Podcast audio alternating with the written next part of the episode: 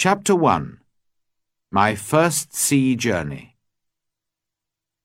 Before I begin my story, I would like to tell you a little about myself. I was born in the year sixteen thirty-two, in the city of York in the north of England. My father was German, but he came to live and work in England. Soon after that, he married my mother, who was English. Her family name was Robinson. So when I was born, they called me Robinson after her. My father did well in his business, and I went to a good school. He wanted me to get a good job and live a quiet, comfortable life. But I didn't want that. I wanted adventure and an exciting life. I want to be a sailor and go to sea, I told my mother and father. They were very unhappy about this. Please don't go, my father said. You won't be happy, you know. Sailors have a difficult and dangerous life. And because I loved him, and he was unhappy, I tried to forget about the sea. But I couldn't forget.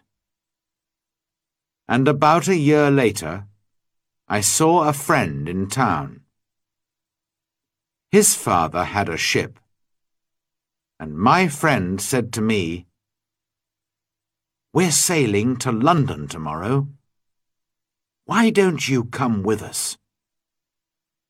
And so, on September the first, sixteen fifty-one, I went to Hull, and the next day we sailed for London. But a few days later, there was a strong wind. The sea was rough and dangerous, and the ship went up and down, up and down. I was very ill and very afraid. "Oh, I don't want to die," I cried. "I want to live. If I live, I'll go home and never go to sea again." The next day, the wind dropped, and the sea was quiet and beautiful again. "Well, Bob," my friend laughed, "how do you feel now? The wind wasn't too bad."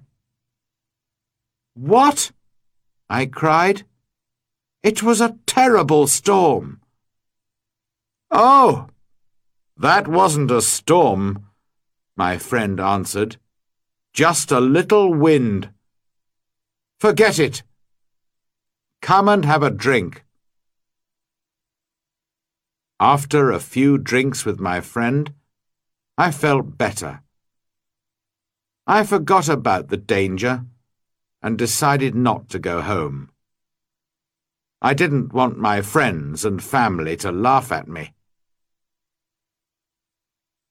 I stayed in London for some time, but I still wanted to go to sea.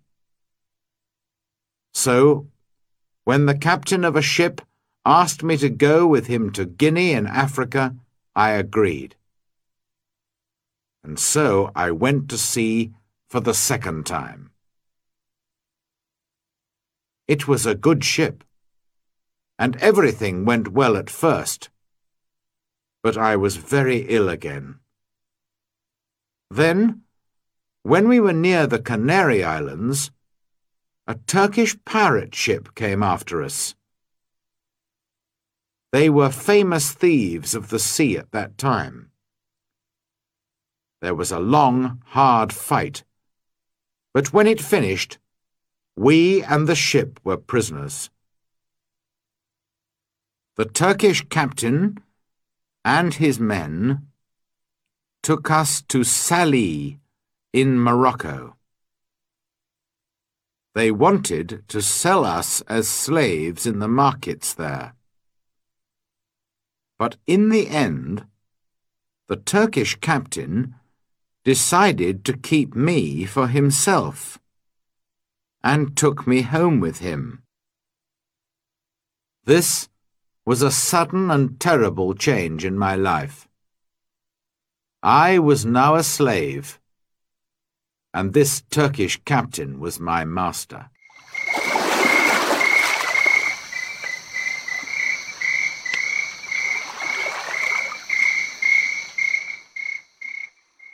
Chapter two. Down the coast of Africa. For two long years, I lived the life of a slave. I worked in the house and the garden, and every day I planned to escape, but it was never possible. I thought about it day and night. My master liked to go fishing in a little boat, and he always took me with him. A man called Murley and a young boy also went with us. One day my master said to us, "Some of my friends want to go fishing tomorrow. Get the boat ready." So we put a lot of food and drink on the boat, and the next morning we waited for my master and his friends. But when my master arrived, he was alone. "My friends don't want to go fishing today," he said to me. "But you go with Murley and the boy and catch some fish for our supper tonight." "Yes, master," I answered quietly. But inside I was excited. "Perhaps now I can escape," I said to myself. My master went back to his friends, and we took the boat out to sea. For a time, we fished quietly, and then I moved carefully behind Murley and knocked him into the water. "Swim!" I cried. "Swim to the shore!" My master liked to shoot seabirds, and so there were guns on the boat. Quickly, I took one of these guns. Murley was swimming after the boat, and I shouted to him, "Go back to the shore!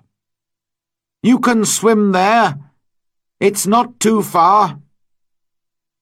I won't hurt you, but if you come near the boat, I'll shoot you through the head." So Murley turned and swam back to the shore as quickly as he could. Then I said to the boy, "Zuri, if you help me, I'll be a good friend to you. If you don't help me, I'll push you into the sea too." But Zuri was happy to help me. "I'll go all over the world with you," he cried. I wanted to sail to the Canary Islands, but I was afraid to go too far from the shore. It was only a small boat, and so we sailed on south for some days. We had very little water, and it was dangerous country here, with many wild animals. We were afraid, but we often had to go on shore to get more water. Once I used a gun to shoot a wild animal. I don't know what animal it was, but it made a good meal. For about ten or twelve days, we sailed on south, down the coast of Africa. Then, one day, we saw some people on the shore. Strange, wild people, who did not look friendly. By now, we had very little food, and we really needed help. We were afraid, but we had to go on shore. At first, they were afraid of us too. Perhaps white people never visited this coast. We did not speak their language, of course, so we used our hands and faces to show that we were hungry. They came with food for us, but then they moved away quickly. We carried the food to our boat, and they watched us. I tried to thank them, but I had nothing to give them. Just then, two big wild cats came down to the shore from the mountains. I think they were leopards. The people were afraid of these wild cats, and the women cried out. Quickly, I took a gun and shot one of the animals. The second wild cat ran back up into the mountains.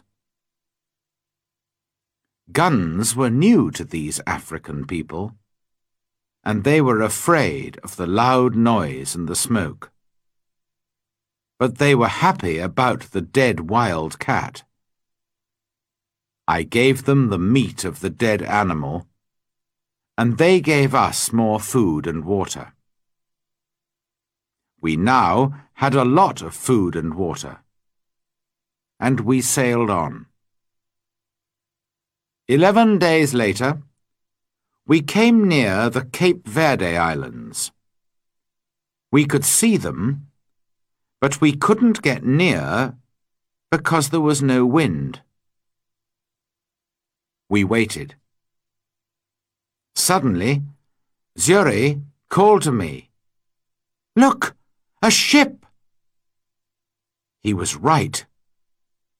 We called and shouted and sailed our little boat as fast as we could. But the ship did not see us. Then I remembered the guns which made a lot of smoke. A few minutes later, the ship saw us and turned. When we were on the ship, the Portuguese captain listened to my story. He was going to Brazil and agreed to help me, but he wanted nothing for his help. "No," he said when I tried to pay him. "Perhaps one day someone will help me when I need it." But he gave me money for my boat and for Zuri too. At first, I did not want to sell Zuri as a slave, after all our dangerous adventures together. But Zuri was happy to go to the captain, and the captain was a good man. "In ten years' time," he said, "Zuri can go free." When we arrived in Brazil three weeks later, I said goodbye to the captain and Zuri, left the ship, and went to begin a new life.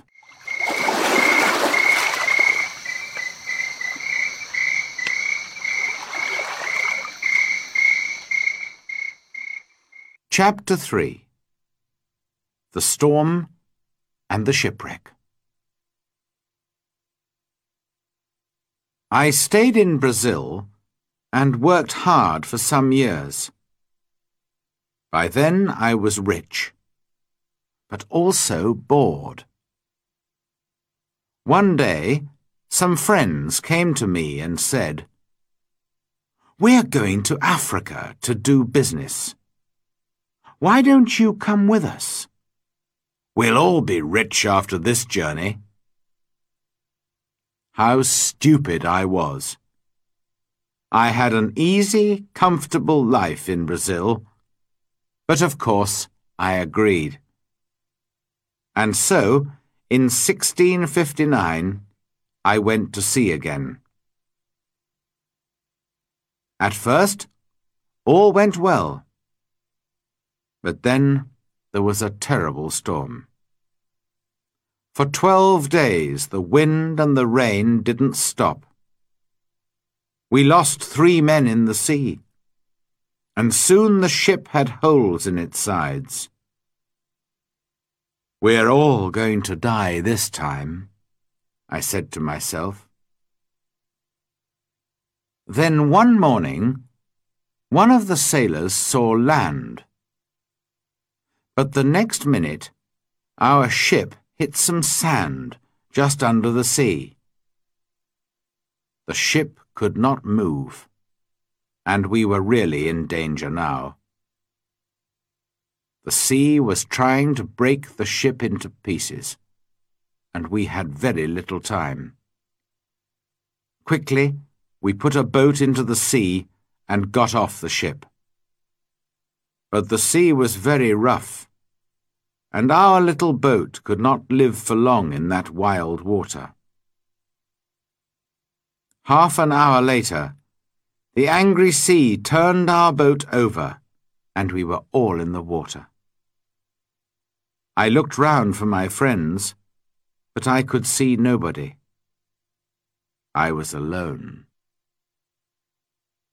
That day I was lucky, and the sea carried me to the shore.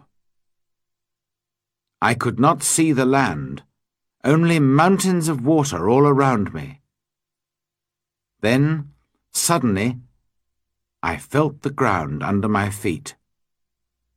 Another mountain of water came, pushed me up the beach, and I fell on the wet sand. At first, I was very thankful to be alive. Slowly, I got to my feet and went higher up the shore. From there, I looked out to sea. I could see our ship, but it was wrecked, and there was nobody near it. There was nobody in the water. All my friends were dead. I was alive, but in a strange, wild country, with no food, no water, and no gun. It was dark now, and I was tired. I was afraid to sleep on the shore. Perhaps there were wild animals there. So I went up into a tree, and I stayed there all night.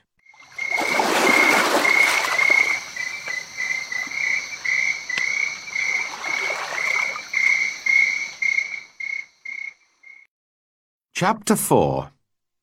A New Life on an Island. When day came, the sea was quiet again. I looked for our ship, and to my surprise, it was still there, and still in one piece.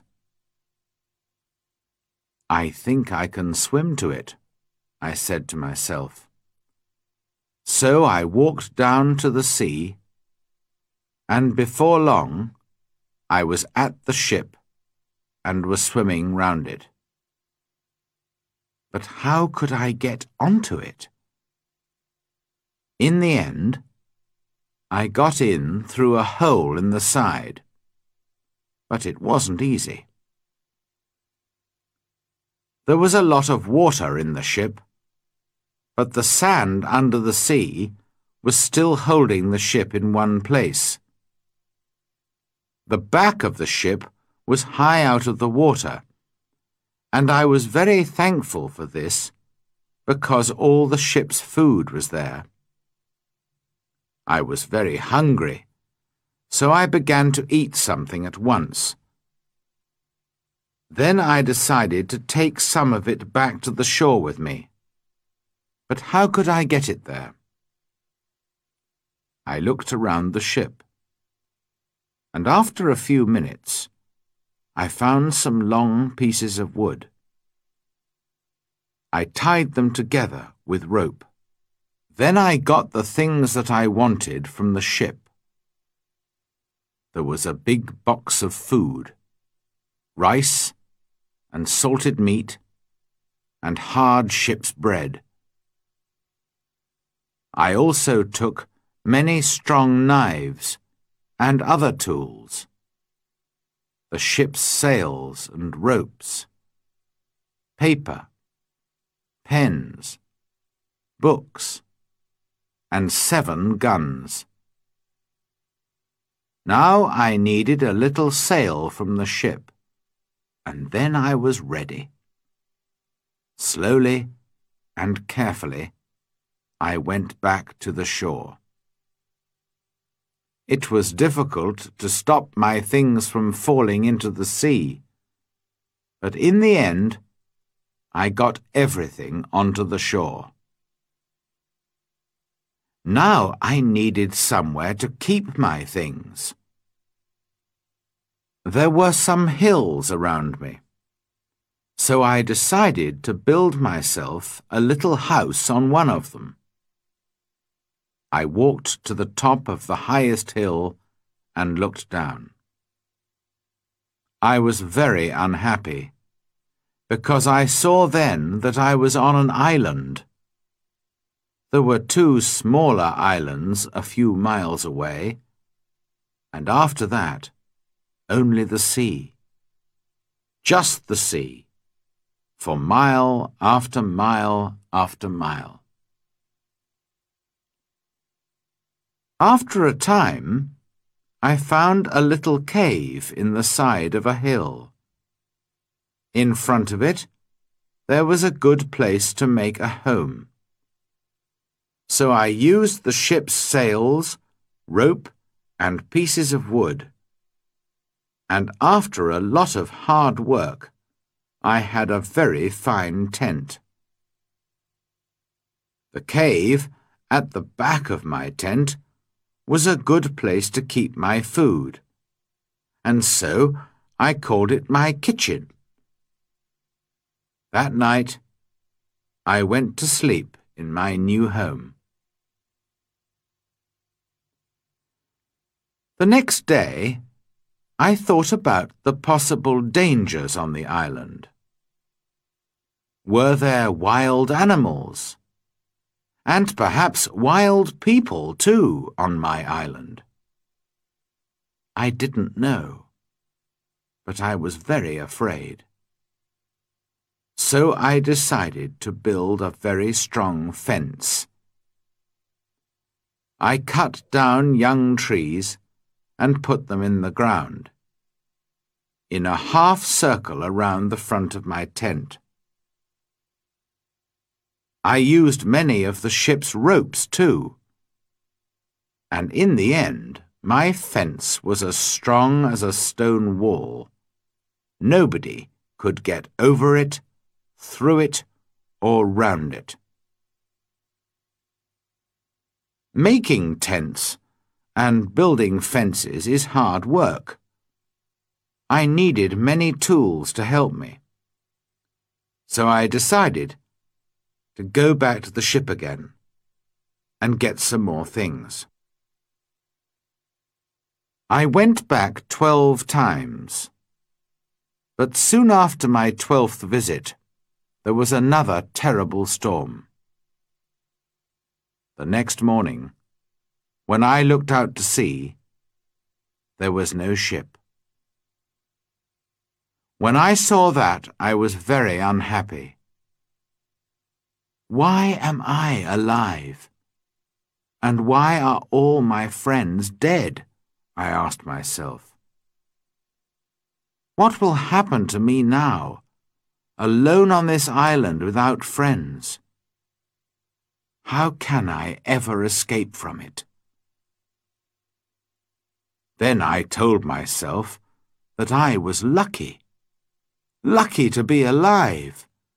Lucky to have food and tools. Lucky to be young and strong. But I knew that my island was somewhere off the coast of South America. Ships did not often come down this coast, and I said to myself, I'm going to be on this island for a long time. So, on a long piece of wood, I cut these words. I came here on the thirtieth of September, sixteen fifty-nine. After that, I decided to make a cut for each day.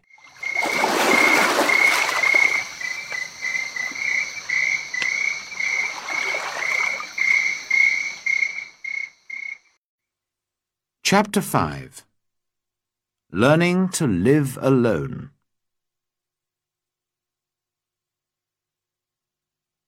I still needed a lot of things. Well, I said, I'm going to have to make them. So every day I worked. First of all, I wanted to make my cave bigger. I carried out stone from the cave, and after many days' hard work, I had a large cave in the side of the hill. Then I needed a table and a chair, and that was my next job. I had to work on them for a long time.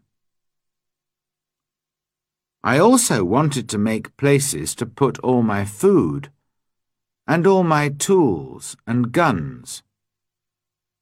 But every time I wanted a piece of wood, I had to cut down a tree.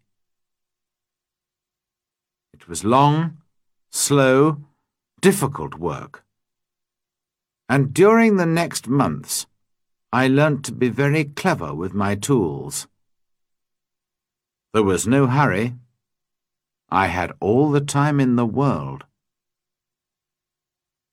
I also went out every day, and I always had my gun with me. Sometimes I killed a wild animal, and then I had meat to eat. But when it got dark, I had to go to bed because I had no light. I couldn't read or write because I couldn't see. For a long time, I didn't know what to do. But in the end, I learned how to use the fat of dead animals to make a light. The weather on my island was usually very hot, and there were often storms and heavy rain. The next June, it rained all the time, and I couldn't go out very often. I was also ill for some weeks, but slowly I got better. When I was stronger, I began to go out again. The first time, I killed a wild animal, and the second time, I caught a big turtle. I was on the island for ten months before I visited other parts of it. During those months, I worked hard on my cave and my house and my fence. Now I was ready to find out more about the rest of the island.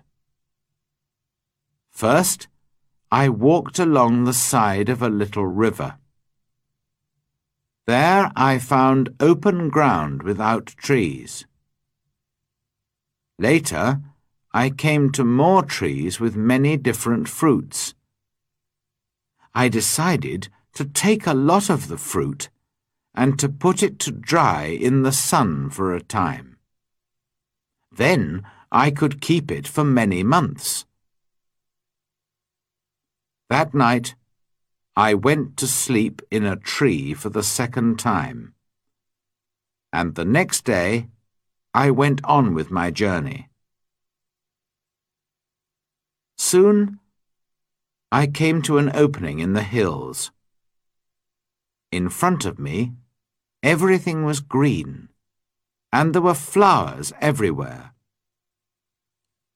There were also a lot of different birds and animals. I saw that my house was on the worst side of the island. But I didn't want to move from there. It was my home now. I stayed away for three days, and then I came home. But I often went back to the other, greener side of the island. And so my life went on. Every month, I learnt to do or to make something new. But I had troubles and accidents too. Once there was a terrible storm with very heavy rain. The roof of my cave fell in and nearly killed me. I had to build it up again with many pieces of wood. I had a lot of food now. I cooked it over a fire or dried it in the sun. So I always had meat during the rainy months when I could not go out with a gun. I learnt to make pots to keep my food in. But I wanted very much to make a harder, stronger pot. A pot that would not break in a fire. I tried many times, but I could not do it. Then one day I was lucky. I made some new pots and put them in a very hot fire. They changed colour, but did not break. I left them there for many hours, and when they were cold again, I found that they were hard and strong. That night I was very happy. I had hot water for the first time on the island. By then, I also had my own bread. That was luck too. One day I found a little bag. We used it on the ship to keep the chickens' food in. There was still some of the food in the bag, and I dropped some of it onto the ground. A month later, I saw something bright green there. And after six months, I had a very small field of corn. I was very excited. Perhaps now I could make my own bread. It was easy to say, but not so easy to do. It is a lot of work to make bread from corn. Many people eat bread, but how many people can take corn from a field and make bread out of it without help? I had to learn and to make many new things, and it was a year before I cooked and ate my first bread. During all this time, I never stopped thinking about escape. When I travelled across to the other side of the island, I could see the other islands, and I said to myself, perhaps I can get there with a boat. Perhaps I can get back to England one day. So I decided to make myself a boat. I cut down a big tree and then began to make a long hole in it. It was hard work. But about six months later, I had a very fine canoe. Next, I had to get it down to the sea. How stupid I was! Why didn't I think before I began work? Of course, the canoe was too heavy. I couldn't move it. I pulled and pushed and tried everything, but it didn't move. I was very unhappy for a long time after that. That happened in my fourth year on the island. In my sixth year, I did make myself a smaller canoe, but I did not try to escape in it. The boat was too small for a long journey, and I did not want to die at sea. The island was my home now, not my prison, and I was just happy to be alive. A year or two later, I made myself a second canoe on the other side of the island. I also built myself a second house there. And so I had two homes. My life was still busy from morning to night. There were always things to do or to make. I learnt to make new clothes for myself from the skins of dead animals. They looked very strange, it is true, but they kept me dry in the rain. I kept food and tools at both my houses, and also wild goats. There were many goats on the island, and I made fields with high fences to keep them in. They learnt to take food from me, and soon I had goat's milk to drink every day. I also worked hard in my cornfields, and so many years went by.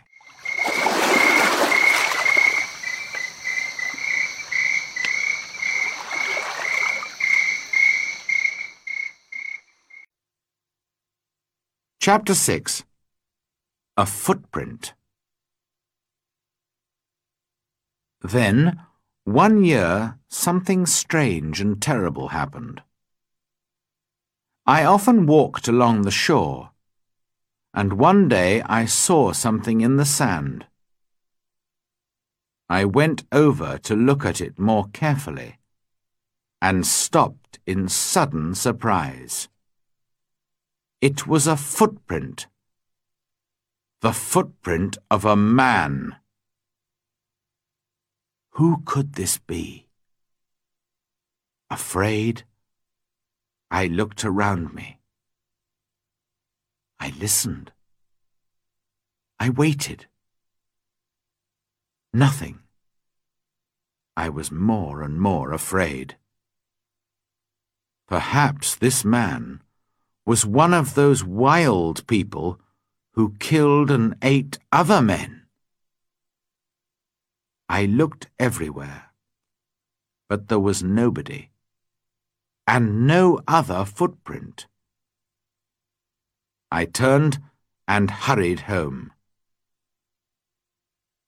There's someone on my island, I said to myself. Perhaps he knows about me.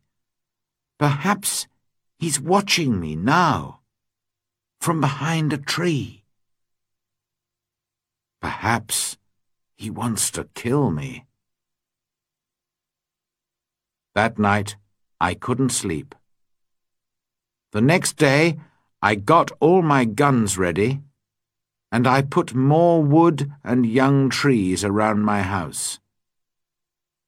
Nobody could see me now. But after fifteen years alone on the island, I was afraid, and I did not leave my cave for three days. In the end, I had to go out to milk my goats. But for two years I was afraid.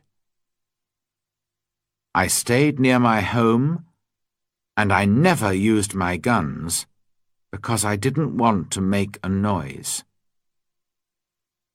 I could not forget the footprint, but I saw and heard nothing more. And slowly I began to feel happier. One day, a year later, I was over on the west side of the island. From there I could see the other islands, and I could also see a boat far out to sea. If you have a boat, I thought, it's easy to sail across to this island. Perhaps that explains the footprint. It was a visitor from one of the other islands. I began to move more freely around the island again, and built myself a third house. It was a very secret place in a cave. No wild man will ever find that, I said to myself. Then one year, something happened which I can never forget. I was again on the west side of the island and was walking along the shore. Suddenly, I saw something which made me feel ill. There were heads, arms, feet, and other pieces of men's bodies everywhere. For a minute, I couldn't think, and then I understood. Sometimes there were fights between the wild men on the other islands. Then they came here to my island with their prisoners to kill them, cook them, and eat them. Slowly, I went home, but I was very angry. How could men do this? For many months, I watched carefully for the smoke from fires, but I didn't see anything. Somehow, the wild men came and went, and I never saw them. I was angry and afraid. I wanted to shoot them all. But there were many of them, and only one of me. Perhaps I can shoot two or three, I said to myself. But then they will kill and eat me. Then, one morning in my twenty-third year on the island, I was out in my fields, and I saw the smoke from a fire. Quickly, I went up the hill to watch. There were nine men around the fire, and they were cooking their terrible food. Then these wild men danced round the fire, singing and shouting. This went on for about two hours, and then they got into their boats and sailed away. I went down to the shore and saw the blood of the dead men on the sand. The next time they come, I'm going to kill them, I said angrily.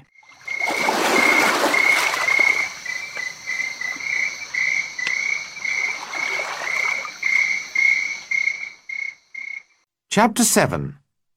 Man Friday. For two years, I never went anywhere without my gun. I felt lonely and afraid, and had many sleepless nights. One night, there was a very bad storm. and I thought I heard the sound of guns out at sea.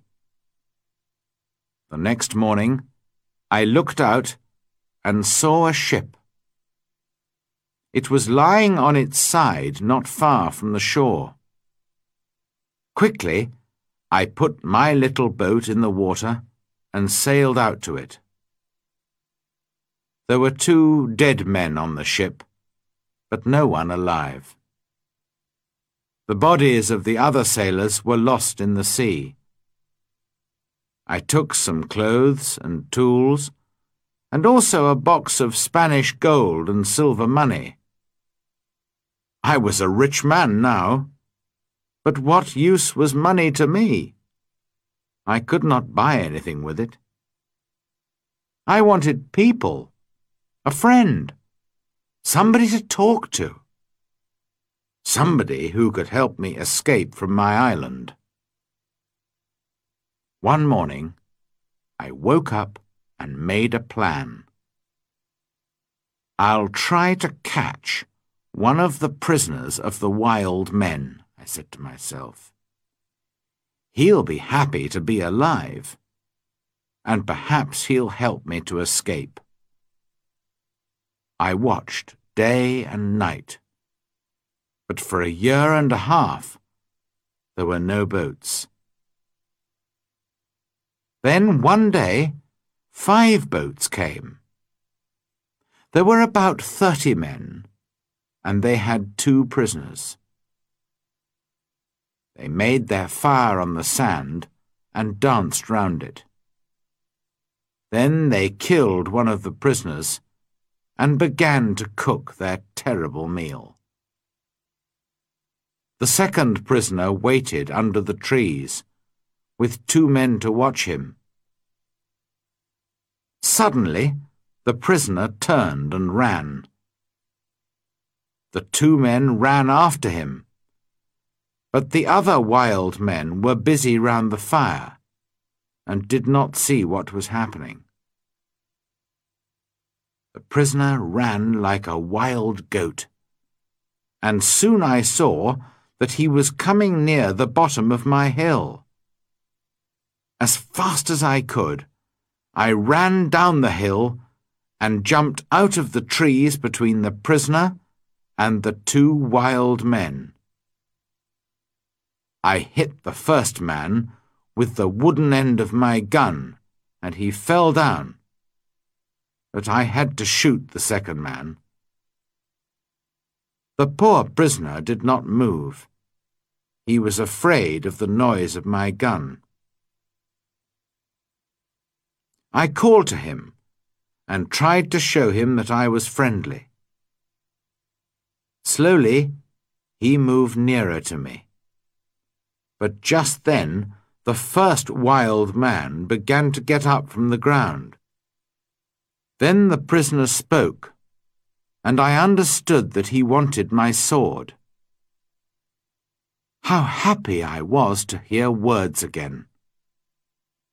I gave him my sword, and at once he cut off the head of his enemy. Hurriedly, we hid the dead bodies under some leaves, and then left quickly. I took my prisoner to my secret cave on the other side of the island, and gave him food and drink. After that, he went to sleep. He was a fine young man, about twenty-five years old, tall and well-built, with a kind face and a nice smile. He had a brown skin, black hair, bright eyes, and strong white teeth. I decided to give him the name of Man Friday, because I first saw him on a Friday. When he woke up in the morning, he ran out to me. I was milking my goats in the field, and he got down on the ground and put his head near my foot. I understood that he was thanking me, and I tried to show him that I was his friend. I began to teach him to speak English, and soon he could say his name, master, and yes and no. How good it was to hear a man's voice again. Later that day, we went back to my first house. We went carefully along the beach, but there were no boats and no wild men, just blood and bones all over the sand. I felt ill, but Friday wanted to eat the pieces of men's bodies which were still on the ground. I showed him that this was terrible for me, and he understood. When we got to my house, I gave Man Friday some trousers, and I made him a coat and a hat. He liked his new clothes very much. Then I made him a little tent to sleep in. But for a few weeks, I always took my gun to bed with me. Perhaps Friday was still a wild man and would try to kill me in the night. At first, Friday was very afraid of my gun. Sometimes he talked to it and asked it not to kill him. Friday was a quick learner, and his English got better day by day. He helped me with the goats and with the work in the cornfields, and soon we were good friends. I enjoyed teaching him, and most of all, having a friend to talk to. This was the happiest of all my years on the island. Friday and I lived together happily for three years. I told him the story of my adventures and about life in England, and he told me about his country and his people. One day we were at the top of the highest hill on the island, and we were looking out to sea. It was a very clear day, and we could see a long way. Suddenly, Friday began to jump up and down, very excited. "What's the matter?" I said. "Look, master, look!" Friday cried. "I can see my country. Look over there." I looked, and there to the northwest, between the sea and the sky, was a long, thin piece of land. I learnt later that it was the island of Trinidad, and that my island was in the mouth of the River Orinoco on the north coast of South America. I began to think again about escape. Perhaps Friday wanted to go home too. Perhaps together we could get to his country. But what then? Would Friday still be my friend, or would his people kill me and eat me? I took Friday to the other side of the island and showed him my big canoe. It still lay under the trees. It was very old now, and there were holes in the wood. "Could a boat like this sail to your country, Friday?" I asked him.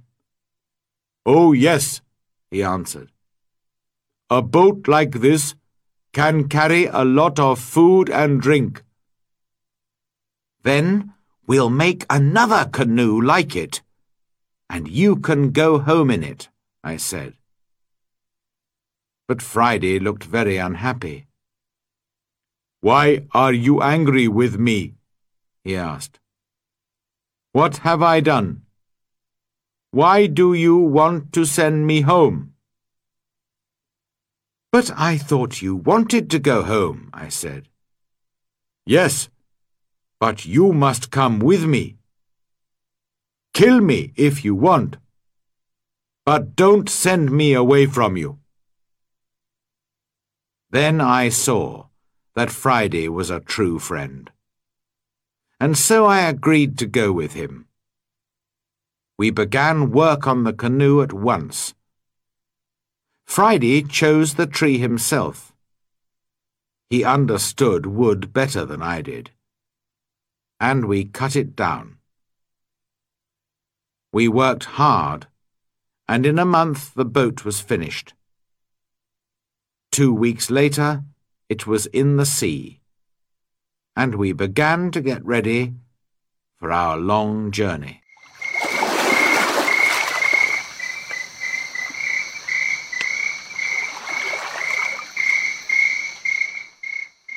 Chapter eight. Escape from the Island. I was now in my twenty-seventh year on the island, and I did not want to be there for another year. We worked hard to get the corn in and to make a lot of bread. We had dried fruit and salted meat and big pots to keep water in. One evening, Friday went out to look for a turtle for meat and eggs. But in less than an hour he was back, and he looked very afraid. "Master! Master!" he cried. "There's a great ship near the island, and men are coming to the shore in a boat." I jumped up and ran with him down to the shore. To my great surprise, I saw that it was an English ship. But why was it here? English ships never came this way. Perhaps they were pirates. "Don't let them see you, Friday," I called. "We'll hide in the trees and watch." There were eleven men in the boat, but three of them were prisoners. Their arms were tied with rope, but their legs were free and they could walk. The other sailors pushed the three prisoners up the beach, laughing and shouting and hitting them. Then some of them sat down on the sand and began to drink. Others walked away to look at the island, and two men stayed to watch the boat. The three prisoners walked slowly along the beach and sat down under a tree not far from us. They looked very unhappy. Very quietly, I came up behind them through the trees and called out to them in English. "Don't be afraid," I said. "I'm an Englishman. Perhaps I can help you." The three men turned and looked at me. They did not answer at once. They were too surprised. Perhaps they thought I was a wild man myself, in my strange homemade clothes of animal skins, and with my long hair and beard. Then the oldest man spoke. "I am the captain of that ship," he said, "and these two men are my first and second officers. Last night there was a mutiny, and the seamen took the ship from me. Now they're going to leave the three of us here to die on this island." "Do these mutineers have guns?" "Only two," he answered, "and they've left those on the boat." "All right," I said, "we'll fight them. But if we get your ship back for you, you must take me back to England." The captain agreed immediately and thanked me very warmly for my help. Friday ran back to my house to get all the guns, and the captain and I made a plan. The first part was easy, because the seamen were not ready for a fight. We shot the two men at the boat, and the captain shot another man. This man, Tom Smith, was the worst of them all, and he began the mutiny on the ship. Then the captain talked to the other five men, and they agreed to help him. They did not really want to be mutineers, but they were afraid of Tom Smith. "Now," I said to the captain, "we must get back your ship. How many men are on it?" Twenty-six, the captain replied, "and they will fight hard because they won't want to go home. It is death for all mutineers in England. But not all the men are bad. I'm sure that some of them will help me." Just then we saw another boat which was coming from the ship to the shore. There were ten men in it, and they all had guns. We ran into the trees and waited. It was a long, hard fight, but by now it was dark, and this helped us very much. We ran here and there in the trees, calling and shouting. The seamen could not see us, and did not know how many men they were fighting. In the end, the first officer shouted to them, "Put down your guns and stop fighting. The captain has fifty island people to help him. We can kill you all." So the seamen stopped fighting, and we took their guns. Three of the men agreed to come back to the captain, and we put the others in my cave. Friday and I stayed to watch the prisoners, while the captain and his men went back to fight for the ship. All night we listened to the sound of guns and shouting. But in the morning, when the sun came up, the captain was master of his ship again. I went down to the shore to meet him. "My dear friend," he cried, "there's your ship. I'll take you to the ends of the world in it." I put my arms round him, and we laughed and cried together. How happy I was to leave the island. My good friend Friday came with me, of course, but we left the mutineers on the island. We decided not to kill them. They could begin a new life on the island. I showed them my three houses, my cornfields, and my goats, and all my tools.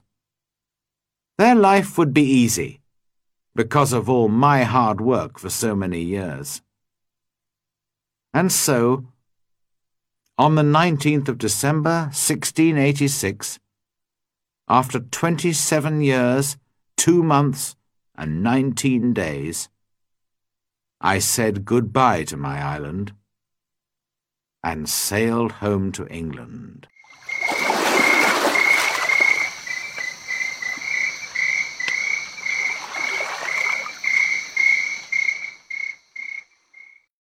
Chapter nine. Home in England. When I came back to England, I felt like a stranger in the country.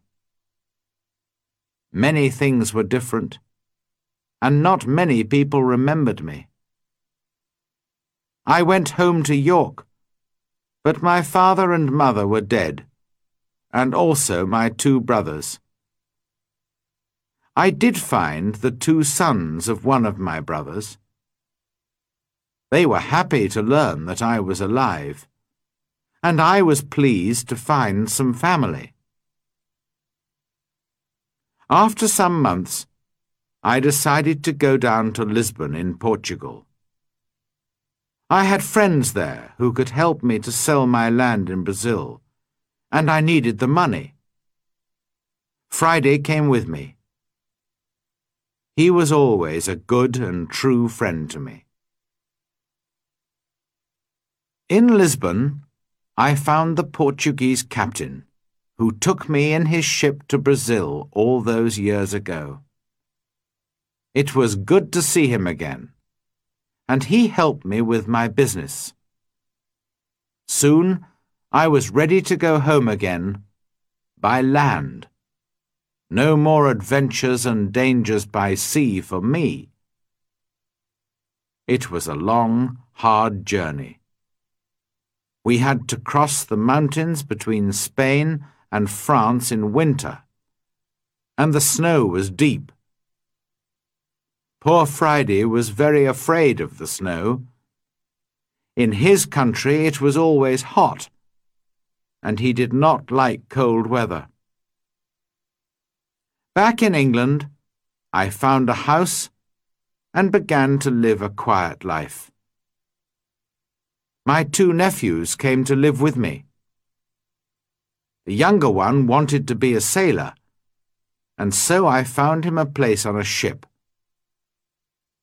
After a while I married and had three children, two sons and a daughter. Then my wife died, and my nephew, who was now the captain of a ship, came home to see me. He knew that I did not really like a quiet life. "I have a fine ship, Uncle," he said. "I'm going out to the East Indies, India, Malaya, the Philippines. Why don't you come with me?" And so, in sixteen ninety-four, I went to sea again, and had many more adventures. Perhaps, one day, I'll write another book about them.